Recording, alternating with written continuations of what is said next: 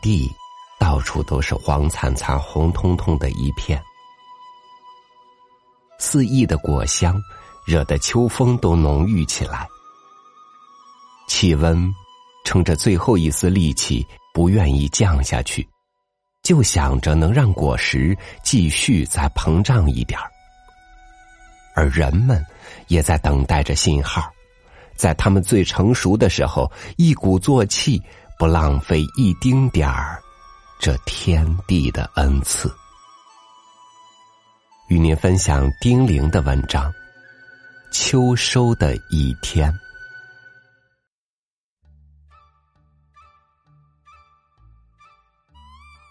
夜晚，刮了风，被窝怎么也盖不严，破了的窗户纸吹得沙沙响。等不到天亮，人醒在炕上了。睡在山底下十四号房间里的威迪，本来一到四五点钟就睡不着了的，今晚似乎醒得更早了。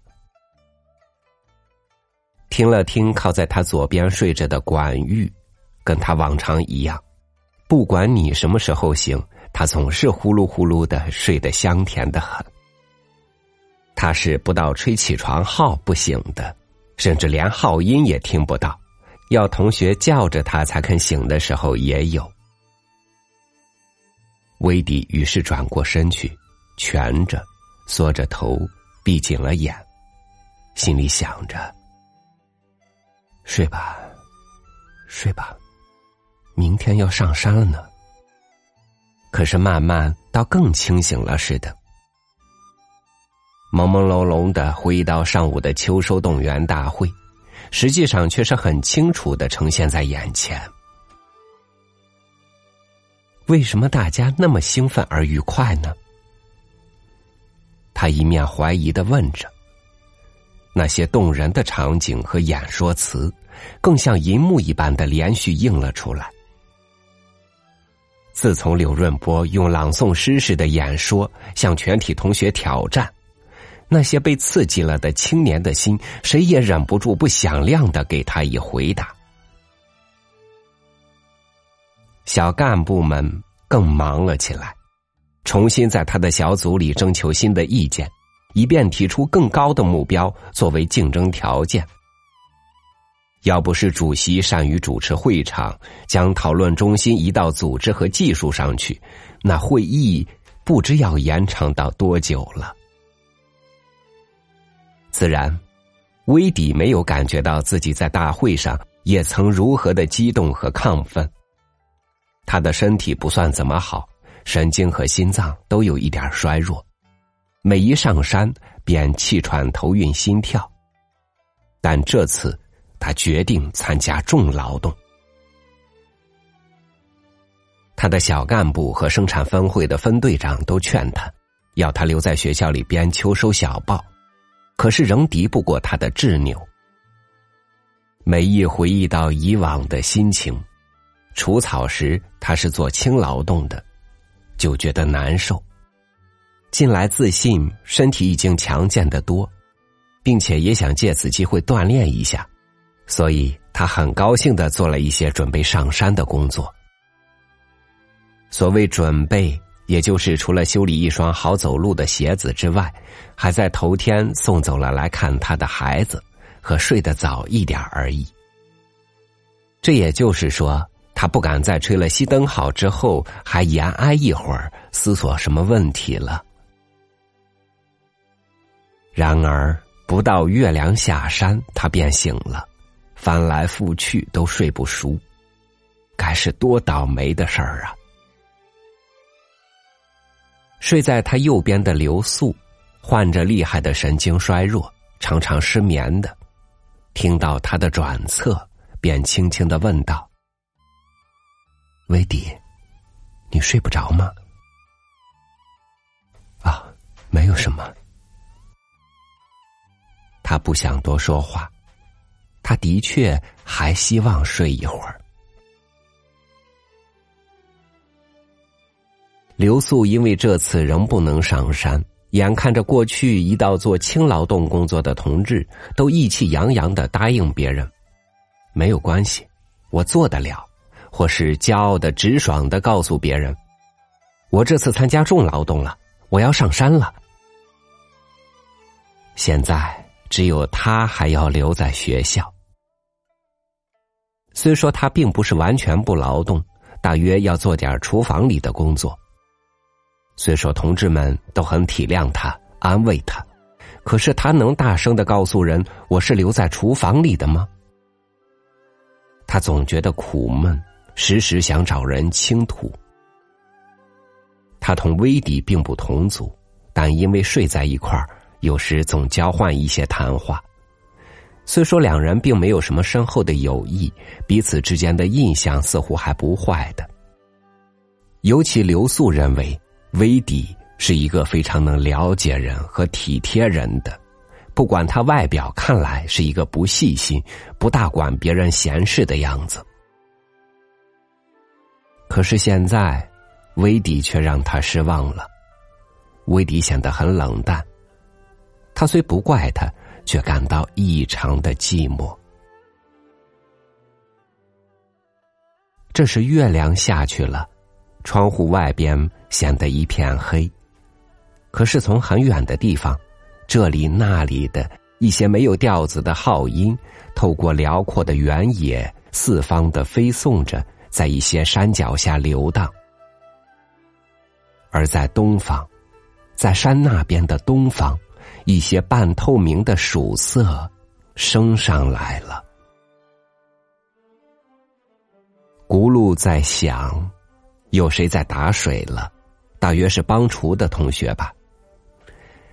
只要起床号一吹，这宇宙便完全变了样。那营房似的、工房似的一长排房子里，几十个门口便吐出一串串的人来。这些在晨雾中活动的个体，携着凌云的气概，携着凌云的气概，奔忙着、跳跃着、歌唱着，而满山从不知多少门洞里，高高低低都泻下一些人的流。他们张着鼻孔呼吸。叫嚣，故意要显出矫健似的，从那峻峻的路上冲着、跳着冲到山下来。于是河的这一头、那头，河的中央，那里有一些岩石，都站满人了。水被扰动着，跳跃着往下流，任性的冲击着岩石，欢愉的吼叫。但这只有一刻的功夫，河边又恢复了晨间的宁静。没有照着阳光的山头，沉郁的笼罩在青色的、紫色的、淡淡的烟雾中。寂寂的原野，荒凉的小径，虽说有一些牲口的脚印，总像不大有人来过似的。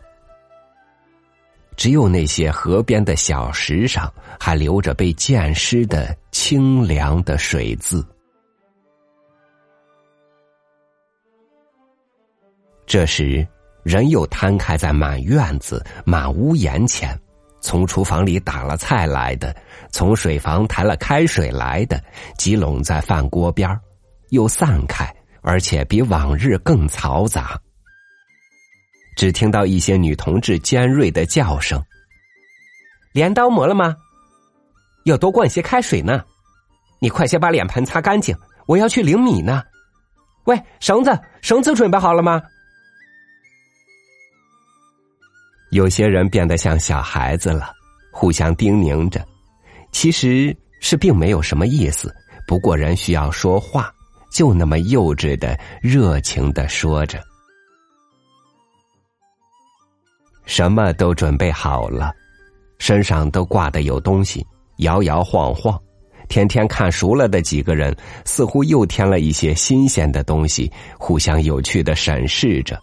而在集合哨中，挤在一团，排起队伍了。四班已经出发了，三班的组长还在讲话，人们用焦急的心情听着。同时，悄悄的晃动着在寒风中赤着的两只脚。本来是排好了队的，可是，一开步走，人们就向前抢去了。歌声零落的唱了起来，太阳从山上那条人走的小路上迈步往上移了。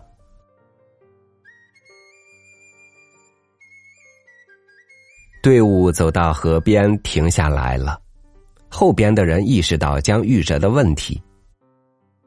桥没有修好吗？可是有的在脱鞋子，有的就连鞋子也踏进水里去了。人人心里都有一个感觉，但不说出来。虽说旧历八月的河水，却实在有些刺骨。大家在河里急速的拔步，水似溅着，哗啦哗啦的响。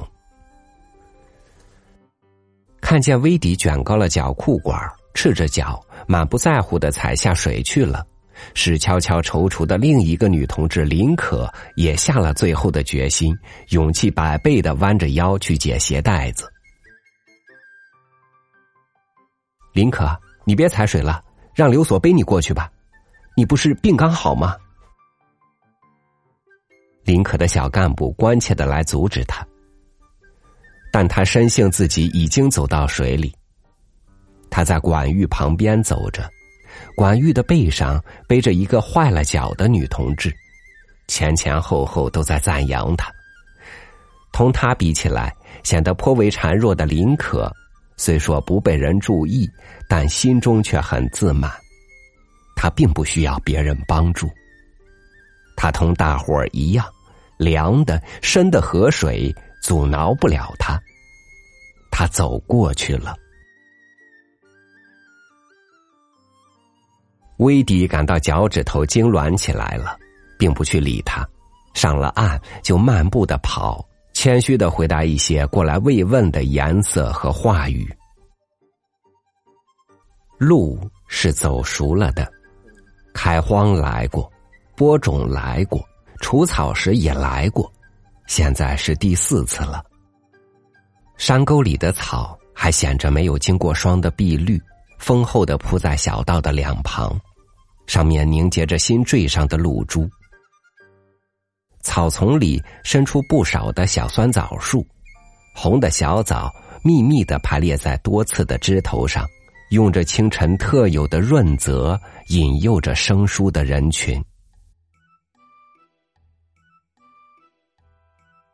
走到半山上的分队长们在叫了：“二分队的这边来，三分队的上那西边的山头去。”米子全身遇着露水，打湿了行人的衣裳。那些刚刚成熟的穗。饱满的、含羞似的，深深的弯着腰，垂下脸儿。太阳已经照在上面了，黄色的、荡漾的海水似的，一直涌到山头去。生产分会的指导员一边表演着歌的姿势，一边挥舞着镰刀，在天空画着大圈说：“同志们，我们今天的工作。”就是消灭这庞大的山头，把它消灭，把它消灭。轻松的，有谁在唱着？于是，一个组一个组的分开，组里边又把工作分配好，生产工具握在熟练工人的手里，身体棒的当苦力，把收割好的糜子送到山顶打谷场去。劳动力差些的，在镰刀的后边轻捡着割下的穗子，把它捆扎好。工作分配完，有些人赶快就走到前面去了，落在后边的人便嘀咕着：“小鬼，请你注意，我们是集体行动，不是个人逞强。把镰刀给我吧。”分队长来回的巡查。到这边说几句，又到那边说几句。同志们，请注意，我们不但要求量，而且要求质。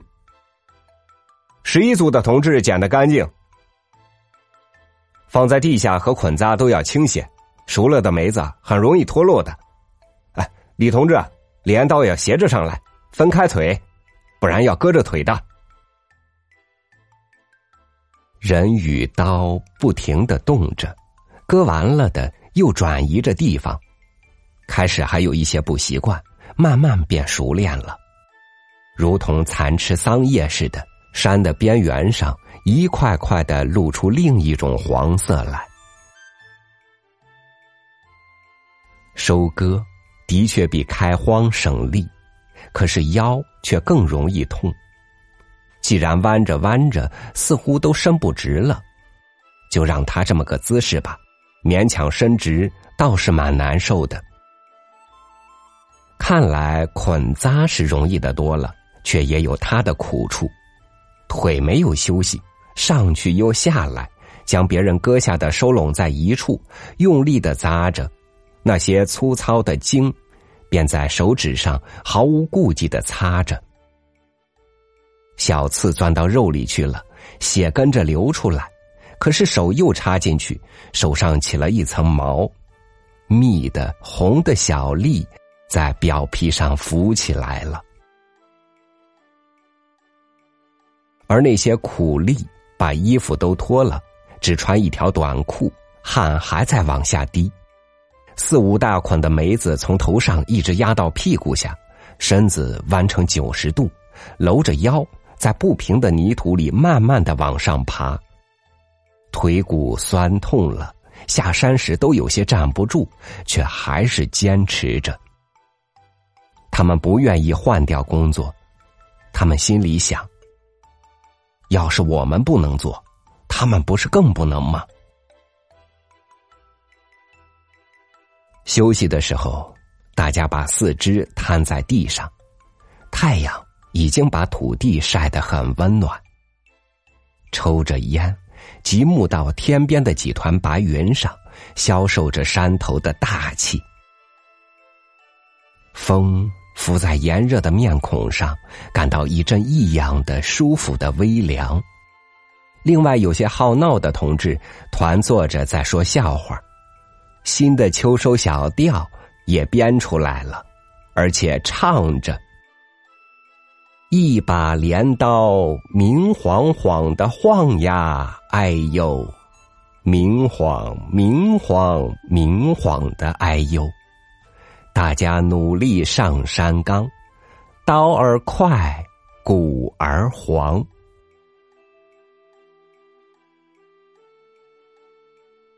秋天的陕北的山头，那些种了粮食的山头，是只有大胆的画家才能创造出的杰作。他大块的涂着不同的分明的颜色，紫、黄、赭。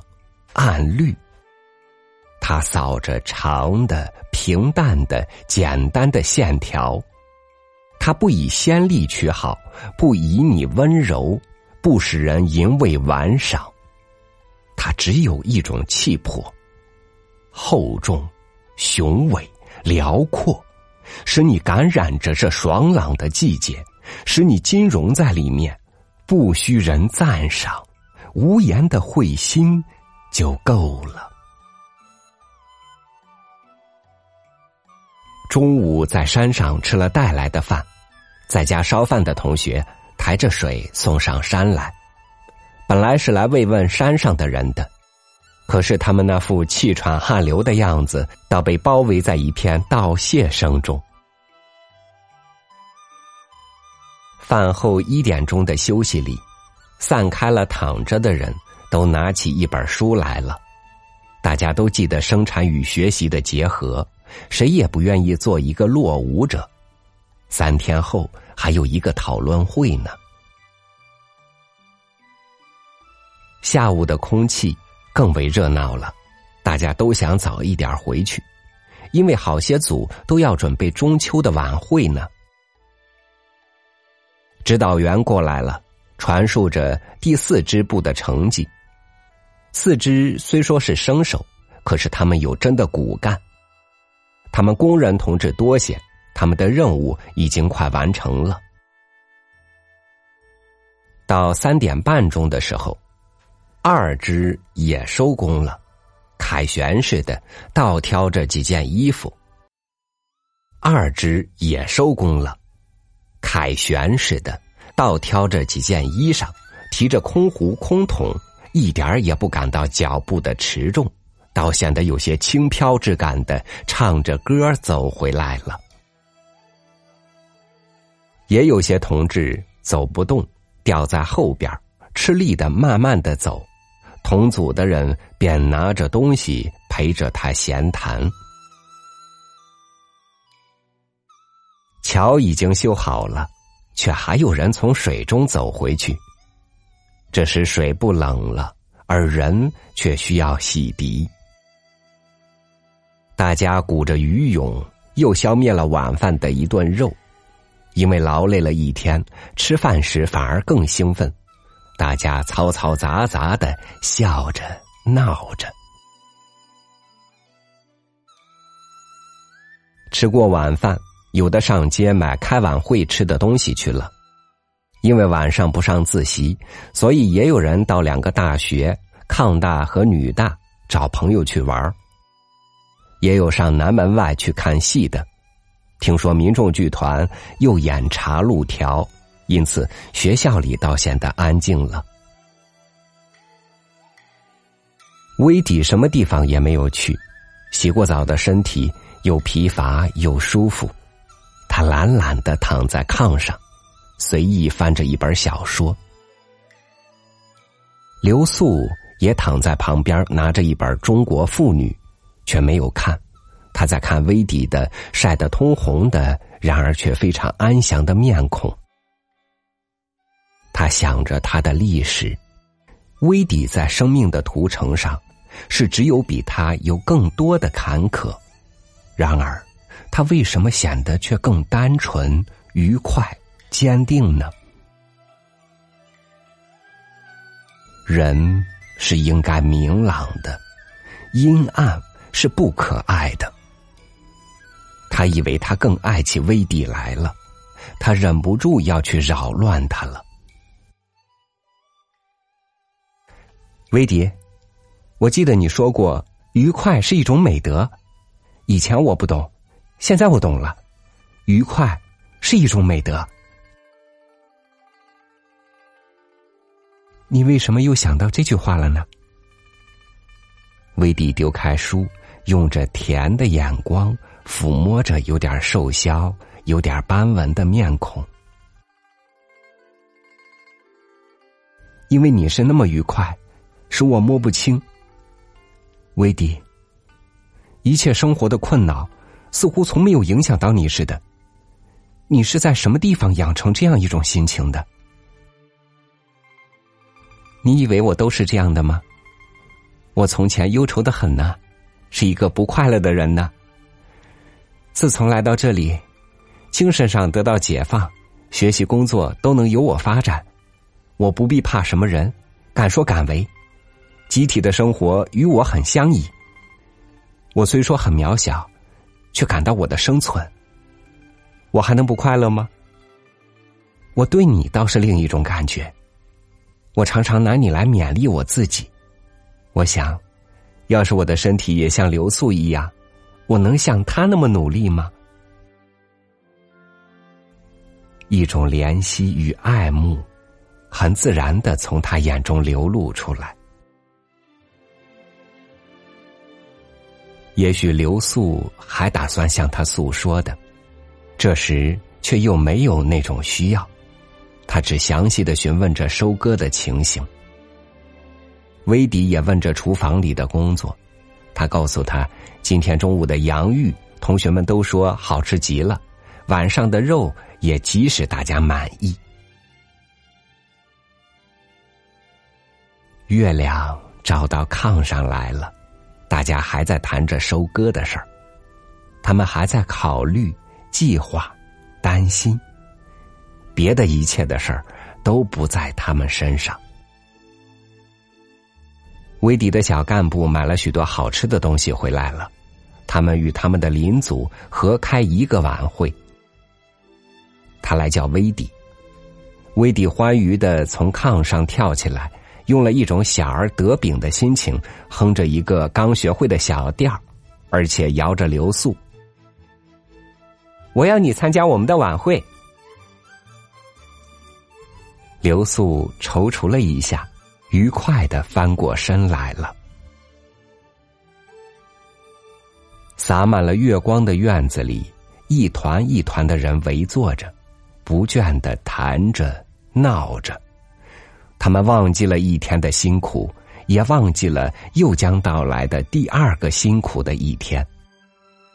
直到吹过了熄灯号，才不得已的互相道别。回到自己的房间里去。学校又恢复到原始式的寂静，孤零零的圆月悬挂在高空，远远的山上不时有几声狼叫，或是狐狸的叫声。宇宙在等着，等着太阳出来后的明丽的山川，和在山川中。一切生命的骚动啊！